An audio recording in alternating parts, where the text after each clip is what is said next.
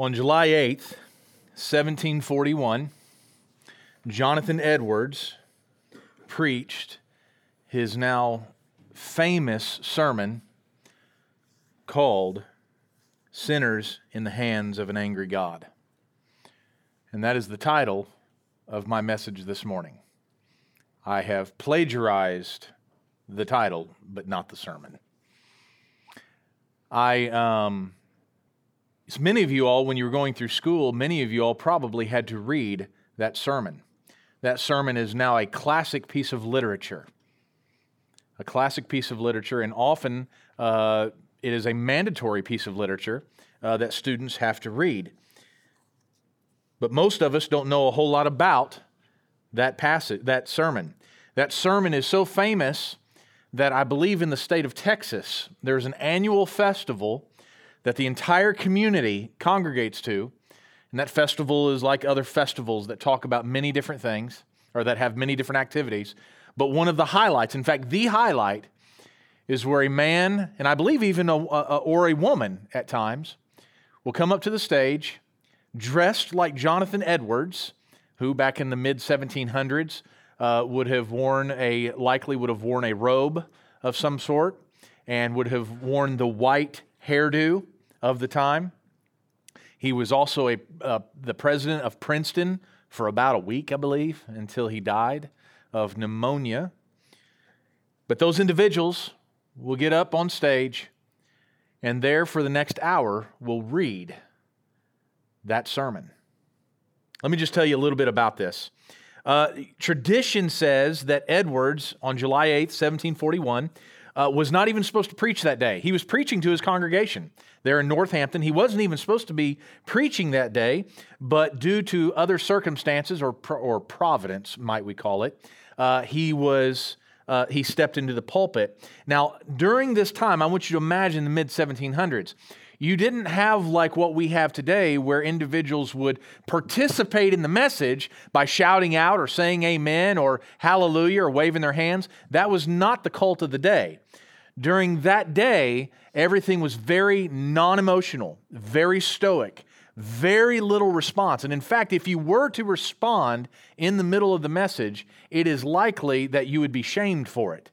It would have been considered improper because Stoicism is what was celebrated. So that would have been very uncommon. However, this message brought about something entirely different. This sermon, Sinners in the Hands of the Angry God, was Edwards's uh, treat, treaty, if you will, treaty, if you how you pronounce that. It was his effort to share the truth of God's judgment, God's wrath, the fate of man, God's glory, and his salvation. And in the middle of that message, all the Stoicism departed. In fact, individuals in the middle of his message, imagine this 1700s, individuals in the middle of the message cried, made wails, and were crying in the middle of his message. They cried out, How then can we be saved? They did not want to wait for the conclusion of that message. They were so overwhelmed with the truth of God's judgment that they did not want to wait for the next 30 minutes to an hour. They wanted to know right then how can I be saved? I do not want to suffer the fate of God's wrath when He has made it clear and plain that there is an opportunity for salvation. There were wails, there was crying, so much so that Jonathan Edwards could not finish his sermon.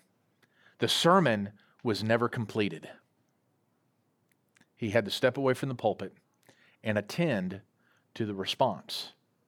Simultaneously, in Europe, we have the beginnings of what's called the First Great Awakening, an evangelistic movement in Europe and in Scotland, in all those areas, where there was a movement of the Holy Spirit. In the Americas, in the mid 1700s, this sermon is considered to be one of, if not the instigator of the Great Awakening here in the United States. Edwards, George Whitefield, and others, through their preaching, starting with this message, and their commitment to preaching the truth and the gospel, led a massive awakening, a revival throughout the, throughout the United States, throughout those early colonies over in the Northeast. Now, make no mistake, the power was not in Edwards' sermon. The power was in the Holy Spirit that providentially, sovereignly led Edwards to write that sermon, preach that sermon, and then move throughout the congregation to respond to that sermon. That's what happened. Edwards was a tool to be used for the glory of God. And it stirred the hearts of men. Now, let me also paint just one other picture. This revival was not brought about by preaching prosperity and wealth and health and good living, which is customary for our day. Revival was brought about by preaching repentance, by preaching God's wrath, by preaching judgment, by preaching that there are consequences, eternal consequences for sin. Remember that the early church exploded onto the scene. We see it in Acts.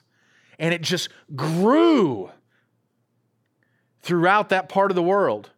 And it wasn't because Christians were living their best life now. It was during a time when they were stuck on poles and lit on fire to light the streets. Christianity, true, genuine faith, as evidenced throughout history and in Scripture, does not grow and expand based upon comfort, comfort living.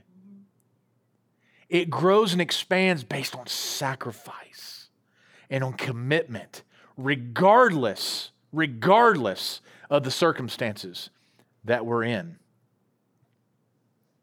So, the first great awakening was a signpost in the timeline of world history.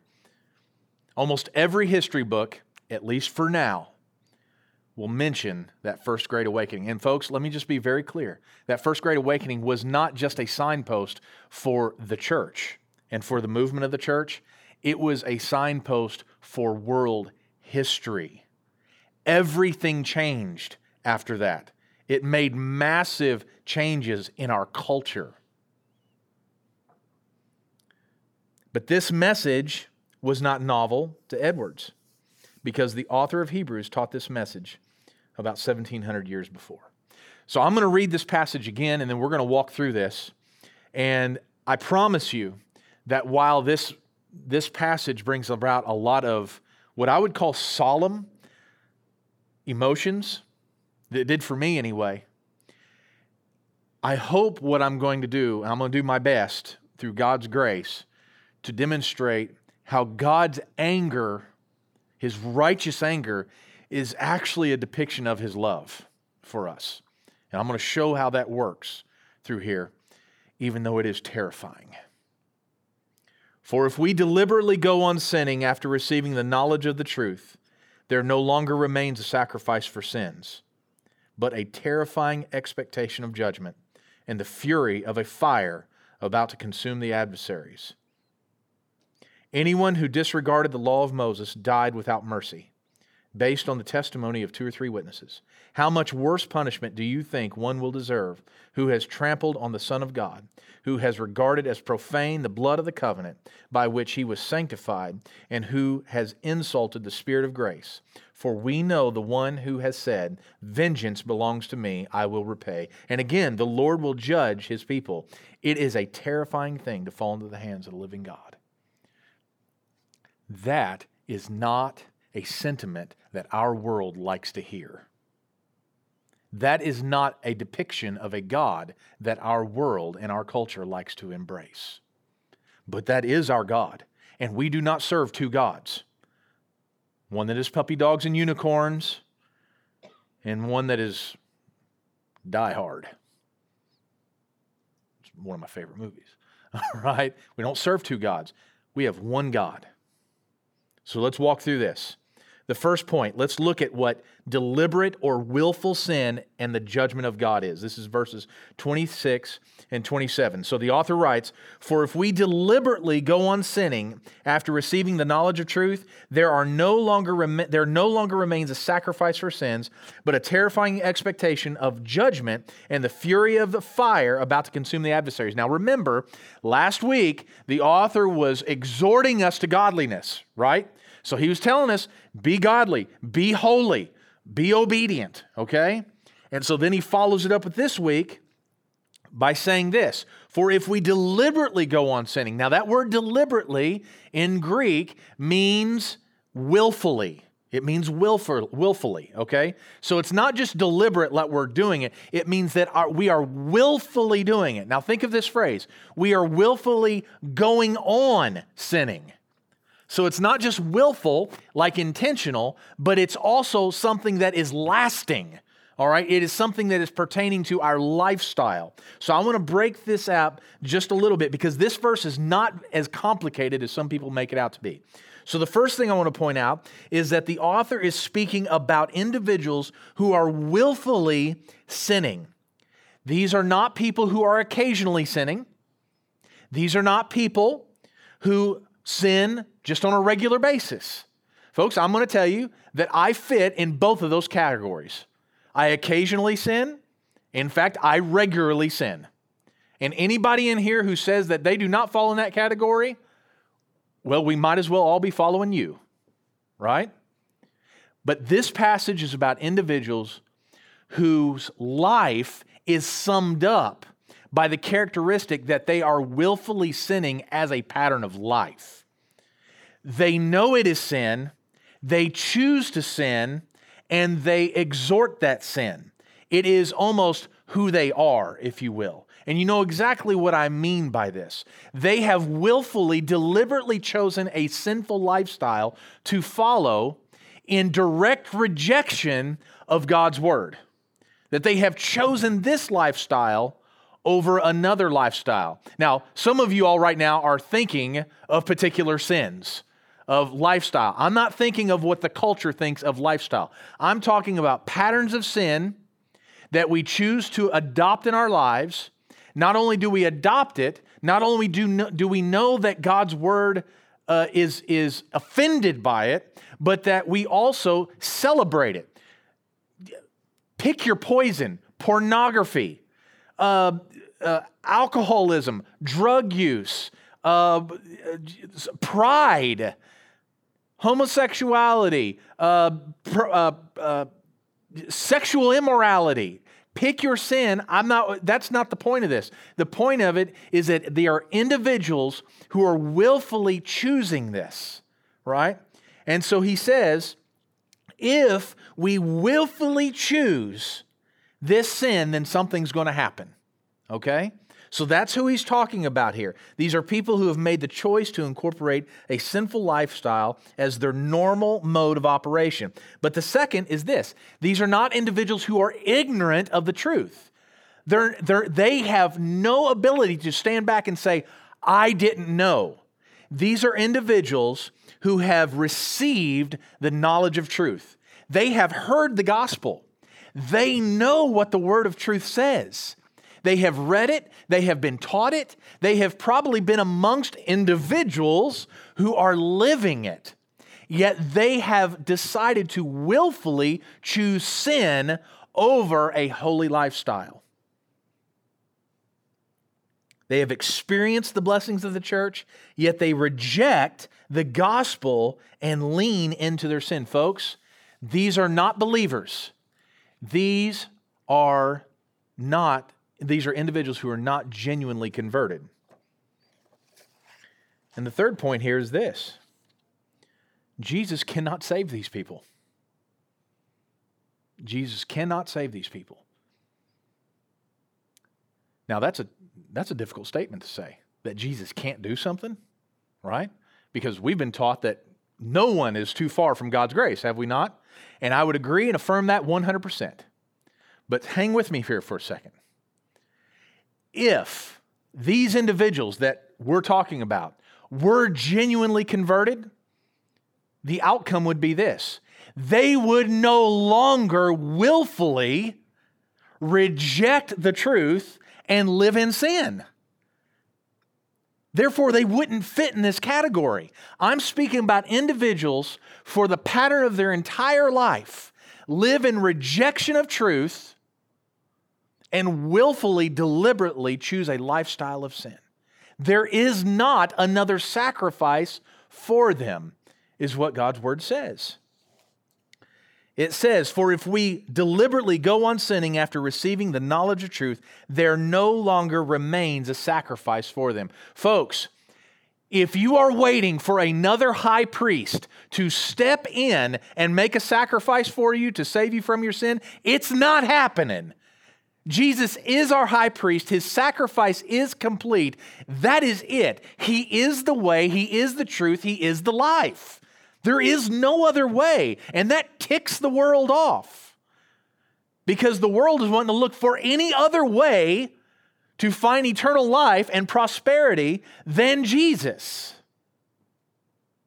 But this is just the plain truth. And the final is this folks, hell is real, and those who reject Jesus will burn in hell.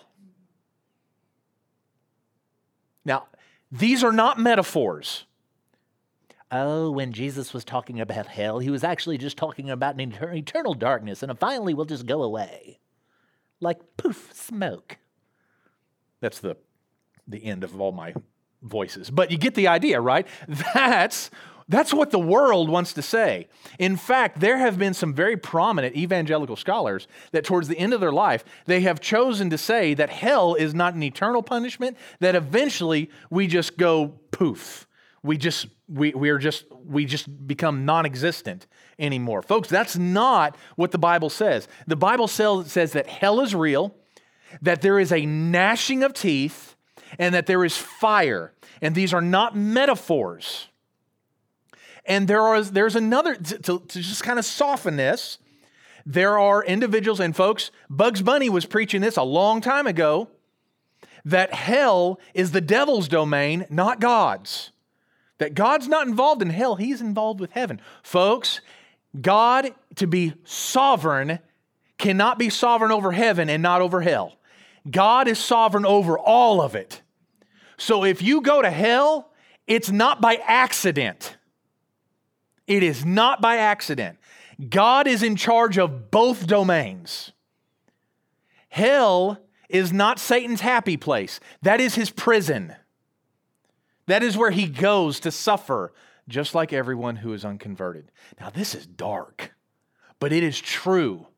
It is true. The most unloving thing I could do right now is to either skip this passage and just to go on with the unicorns and puppy dogs, uh, God, that our world likes, or I can preach this and just say, listen to the truth. Now, folks, everyone in here might believe this, might be converted, might be following Jesus. But let me tell you, we all are dealing with individuals who are not. And some of us don't want to talk about this because it's uncomfortable. Folks, it is unloving, in fact, hateful to avoid talking about the truth of hell.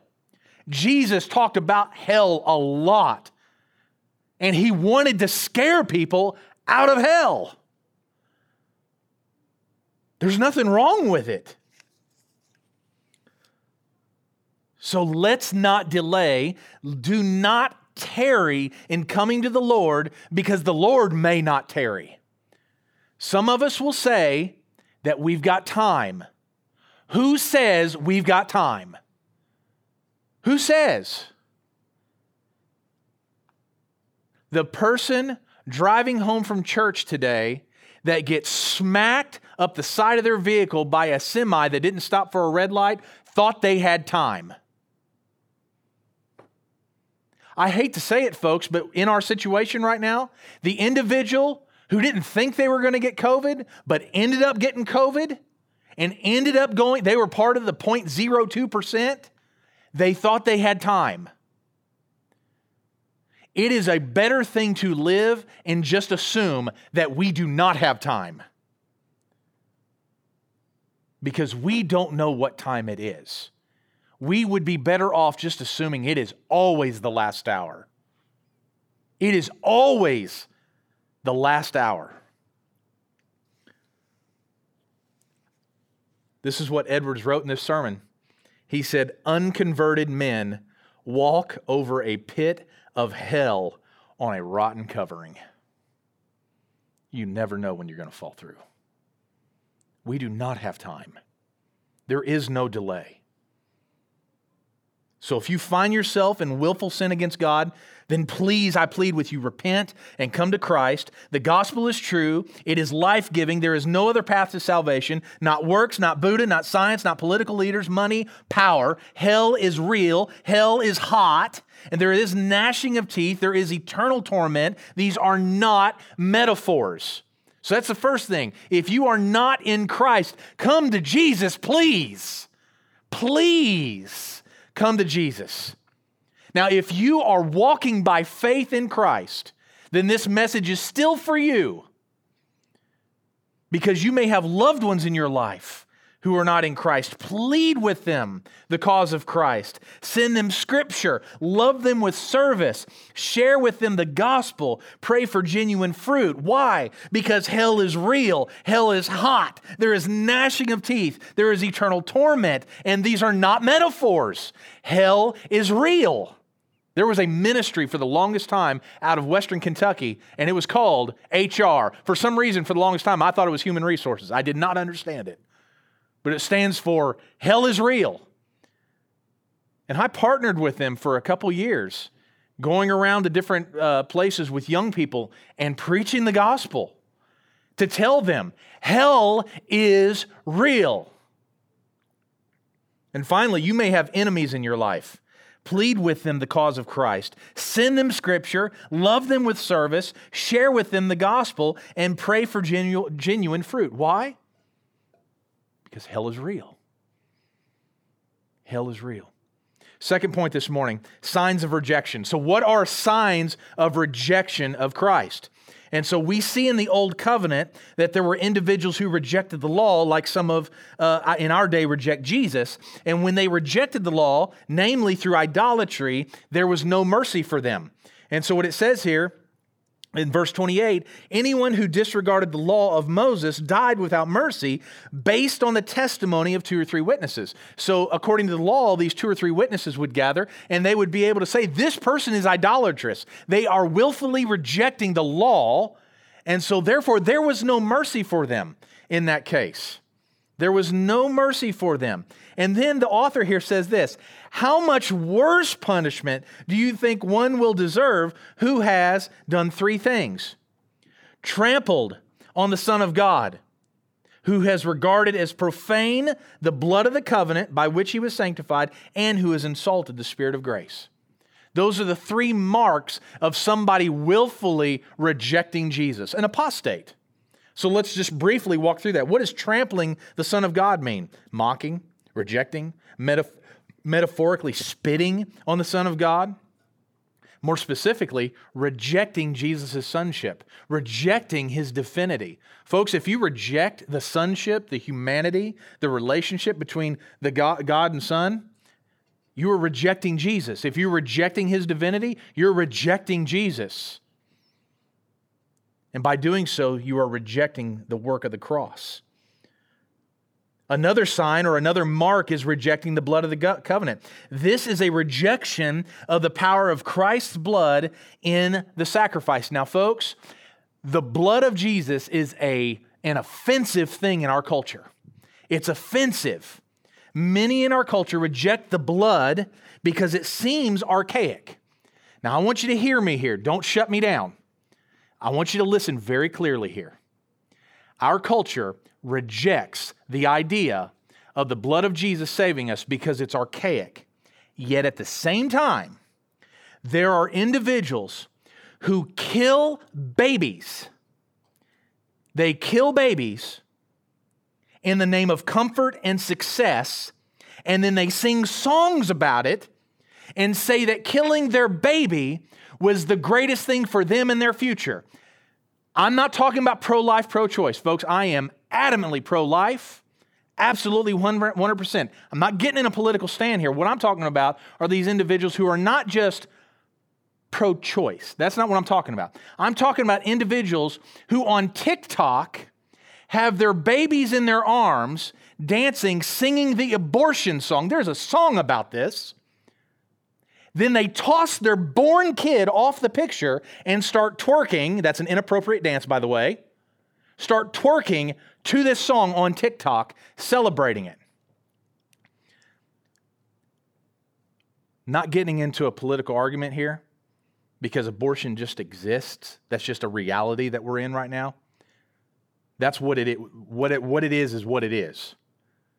Let's not write songs about it and dance and celebrate it. Regardless of why that child was aborted, it's not something to celebrate. Can we all agree with that? A life was ended. And that's the world that, we, that we're in. We reject the blood of Jesus, but we celebrate killing a baby in the womb. It's something to mourn, even if, even if that, that mother is going to die, if that baby is not taken, even if that mother is going to die and for the life of the mother, if you want to go to the greatest extreme, they take that child because the mother is going to die. We don't sing songs about it, we mourn it, we shed tears over it. How archaic are we? We're no better than the pagans. Rejection of the blood is rejecting payment of sins. And then finally, insulting the Spirit of grace. And folks, this is blasphemy. All right? It is rejecting his work and maligning him. And I think that we, including myself, need to take really great care here. Because this is, this is one of the marks of rejecting Christ. And the reason I say that we need to take care here, and I, I'm speaking directly to me, is this is because sometimes as us, as Baptists, who are who tend to be a little bit more stoic. Now I say that knowing what church I'm in. Uh, we tend to be a little bit more exuberant here, right?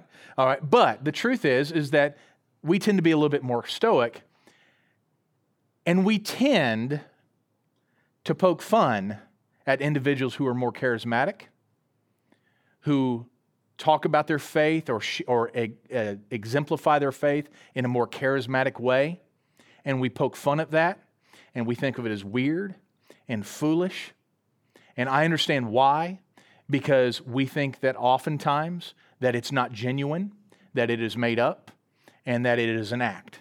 I understand that. And we should rightly uh, be antagonistic against hypocritical acting out the works of the Holy Spirit. But, folks, some of it's genuine. We need to be very careful about maligning genuine works of the Holy Spirit. So it's best just probably not to poke at anybody. And I'm speaking to myself on that one. So, how is it that we, that we avoid falling into these marks? First, just trust Jesus. Just trust Jesus. That's not hard, okay? Trust Jesus because those who are genuine followers of Jesus will never display these marks of rejection. Second, read your Bible. Try to understand the depths of Jesus' identity, the effectiveness of his blood, and the work of the Holy Spirit. Rather than mocking, you'll be provoked to worship. And thirdly, worship corporately with one another. Do not reject corporate worship because we see the works of the Spirit, the effects of the blood, and the glory of Christ most consistently in the corporate body. That's where we see it. And if you're not in the corporate body, in corporate worship, you are not going to see the works, and then you are more likely going to mock and reject. So pour yourself into the life of the church. Now let's get to the final point, the final point of this message. It's from verses 30 and 31. And this is about the hands of the living God. So he says, and let us consider, I'm sorry, I'm in the wrong, wrong verse here. Here we are. Anyone who disregarded the law of Moses died without mercy based on the testimony of two or three witnesses. How much more, or how much worse punishment do you think one will deserve who has trampled on the Son of God, who has regarded as profane the blood of the covenant by which he was sanctified, and who has insulted the Spirit of grace? Verse 30 For we know the one who has said, Vengeance belongs to me, I will repay. And again, the Lord will judge his people. It is a terrifying thing to fall into the hands of the living God. Now, here's what Jonathan Edwards said about that The bow of God's wrath is bent, and the arrow made ready on the string. And justice bends the arrow at your heart and strains the bow, and it is nothing but the mere pleasure of God that of an angry God without any promise or obligation at all that keeps the arrow one moment from being made drunk with your blood. I love that passage. Why is it that in our sin that God does not strike us dead right now? His pure pleasure. The only thing saving us from certain death is God's pleasure. That's it. That's why every time we wake, we need to praise God that we have another breath to take.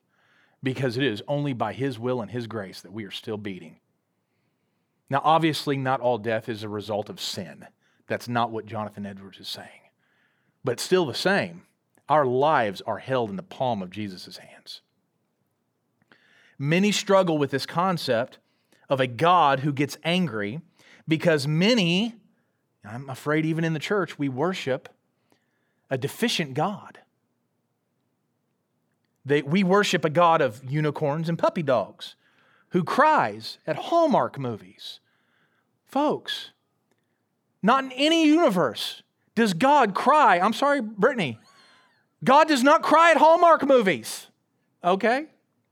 Does not cry. Old Yeller, I get it, okay? But not at Hallmark movies, okay? Our God experiences the full range of righteous emotions. Anger is a righteous emotion, okay? It's when we have anger, all right, where our sin, often in pride, converts our anger to unrighteous, okay? Anger in itself is not a sin. It's our pride in how we deal with anger that makes it sinful. But God's anger is never sinful, it's righteous, and I'm going to again argue that it provokes God's love. And I will explain that here in a minute. But let's examine how God's anger is exuded towards sin. First of all, he says here, Vengeance belongs to me, I will repay. I have never seen a movie well, maybe one where there's a psychopath involved, but let me just explain this. I've never seen a movie where somebody exacting vengeance is like, you know, just happy, right? I'm, I'm, I'm, I'm revenge. This is revenge, all right? I've seen Death Wish, all right? Both of them, all right? There was no happy, happy, uh, joy, joy there, okay? Bruce Willis was going after him, okay? That's the second one, by the way, okay? But I mean, that's just the way it is, all right? God is not like joyful during this time, He's angry. And the vengeance is God. This comes from Deuteronomy chapter 32. These are words promising retribution for willful, deliberate sin. They are not of a cheerful God. They are, uh, this vengeance is a result of his anger towards sin. And secondly, it says, The Lord will judge his people. That comes from the same passage. And I will say this unlike our justice, and we've seen this recently, unlike our justice, which is completely imperfect, God's justice never is. It is always perfect. It is always righteous. It is always correct. Those who evade human justice will not evade God's justice. You see, we want justice now, now, now, now, now. Folks, our justice is not perfect. It never will be. We need to get over it. What we need to realize is that God's justice will happen. It will happen. In Romans 12 19, Paul uses these same verses from Deuteronomy to prevent our vengeance towards an enemy. He says this Friends, do not avenge yourselves. Instead, leave room for God's wrath. Leave room for God's wrath, almost like welcoming it, right? Because it is written, Vengeance belongs to me, I will repay, says the Lord. Now, this verse distinguishes our anger from God's anger. I think we need to understand that, okay? Why is it okay for God to get angry and invoke vengeance and not for us? It's because we are not God. We're not God. We're not perfectly holy. We're not perfectly righteous. God's vengeance is different from ours. Our anger is mixed with pride and other sins that cause our vengeance to be disproportional and unconstructive. It's not truly wrath against a sin, it's wrath because you've harmed me. It's a pride thing. It's really not about a person's sin. It's about you've harmed me. You've made me look bad. You've, you've made me uncomfortable. You've made it difficult for me. I'm going to repay that. It's not about God. It's not about holiness. It's just about vengeance, drawing blood. It's tit for tat. That's not God's vengeance. That's not his wrath. God's vengeance is perfect because his anger is perfectly managed, proportional, and it's not tainted with sin because it is all about his holiness and his glory. So let God have the vengeance. Let God do the judging. And Paul follows it up by another uh, exhortation. He says this If your enemy is hungry, feed him. If he is thirsty, give him something to drink. For in doing so, you will be heaping fiery coals on his head. Do not be conquered by evil, but conquer evil with good. If our anger is to, if our response to anger is to lash out, we're going to sin. But Paul suggests that our angry reactions are often evil. We're repaying evil with evil. And Paul says, don't do that. Instead, what does he say here? Feed your enemy, give him something to drink. If I could say this, love your enemy. Love your enemy. We can definitely go wrong in our vengeance and in our anger. You will never go wrong by loving your enemy. You can never be disproportional. Go, in fact, if I could say this, go out of your way to love your enemy. Go out of your way. Do, do your best to just love your enemy. What is Paul? It says, you will be heaping fiery coals on his head. Because sometimes your enemy wants you to react, wants you to demonstrate that vengeance. But as followers of Christ, we're not going to do that because vengeance is the Lord's. We're just going to love you to death.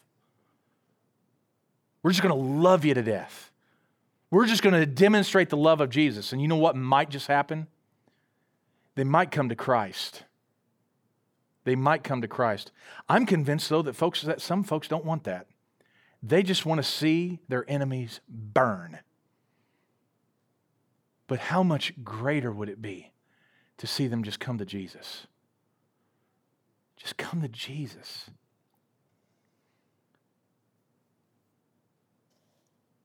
Our justice cannot compare to God's. It is a terrifying thing to fall in the hands of a living God. And to, to, complete Jonathan Edwards' thought, it says, There is nothing that keeps wicked men at one moment, at any one moment, out of hell, but the mere pleasure of God. That's terrifying. You know what's more terrifying than the devil being in control of hell? God being in control of hell. That's terrifying.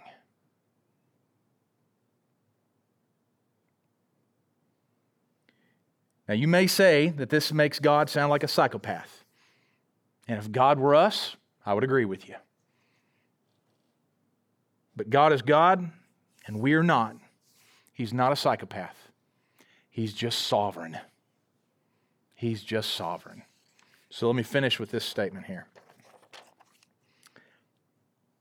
I have often supposed Christians, that Christians who are open, who are in open, willful, deliberate sin, that they do not believe in hell. They may acknowledge it, but they don't believe in it. Nor do they believe the God of the Bible. They say they believe in God and that they trust Jesus, but I don't believe they do. Because if they absolutely believed in hell and they absolutely believed in the God of the Bible, they would be utterly terrified of what their sin is going to do for them. Shortly following this passage, the author is going to be going into chapter 11 with this great passage of faith, and I can't wait to get there. I'm so excited about that. And I don't want us to believe for one minute that that is by accident. I believe that it was completely concocted by the Holy Spirit. And I believe that the author intends to follow up this warning passage from today with examples of what it looks like to live in a life contrary to deliberate sin. What does it look like to live a life that is faithful, not perfect, but faithful? So here's what it looks like to fall into the hands of a living God. It's terrifying. Here's what it looks like to live a life of faith. God to the willful, deliberate sinner should be terrifying. And if the sinner is not terrified, then their disbelief is proven. But I might say this that it is a blessed thing to be wrapped up into the arms of a loving God. It's a blessed thing to be wrapped up in the arms of a loving God. And this is what I mean by that God's anger is also a demonstration of his love. Is that passages like this and God's demonstration of his wrath and anger provoke individuals to believe and to trust and to love him and to follow him. We're not serving two different gods. They are the same God, just as your Father can both be loving and angry at the same time. You see, when God demonstrates his anger towards his children or towards creation, it is because he is trying to demonstrate his holiness and his glory so that people would turn from their wicked ways and believe. It is an example of his wrath so that others might come. Why scare us with the, the reality of hell? So that we would love God and that is the most loving thing in the world. Remember, refusing to talk about hell is not loving, it's hateful. The most loving thing that we can do is to talk about hell and to demonstrate that there are consequences to sin, eternal consequences to sin. That is a loving thing to do. And so, out of God's anger, we see the love of God preventing or keeping individuals from following the same path that led individuals straight into the pit of despair. And Isaiah writes regarding God's relation to Israel the nation that rejected him and cursed him. Though the mountains move and the hills shake, my love will not be removed from you, and my covenant peace will not be shaken, says your compassionate Lord. Our God is not a God who is only walking around with a big stick, ready to swing it. His desire is not to come around and swing a big stick, but He will swing a big stick. He wants us to trust Him, He wants us to love Him, He wants us to follow Him so that others might see our example and trust in His Son. So, what do we as a church do with words like this?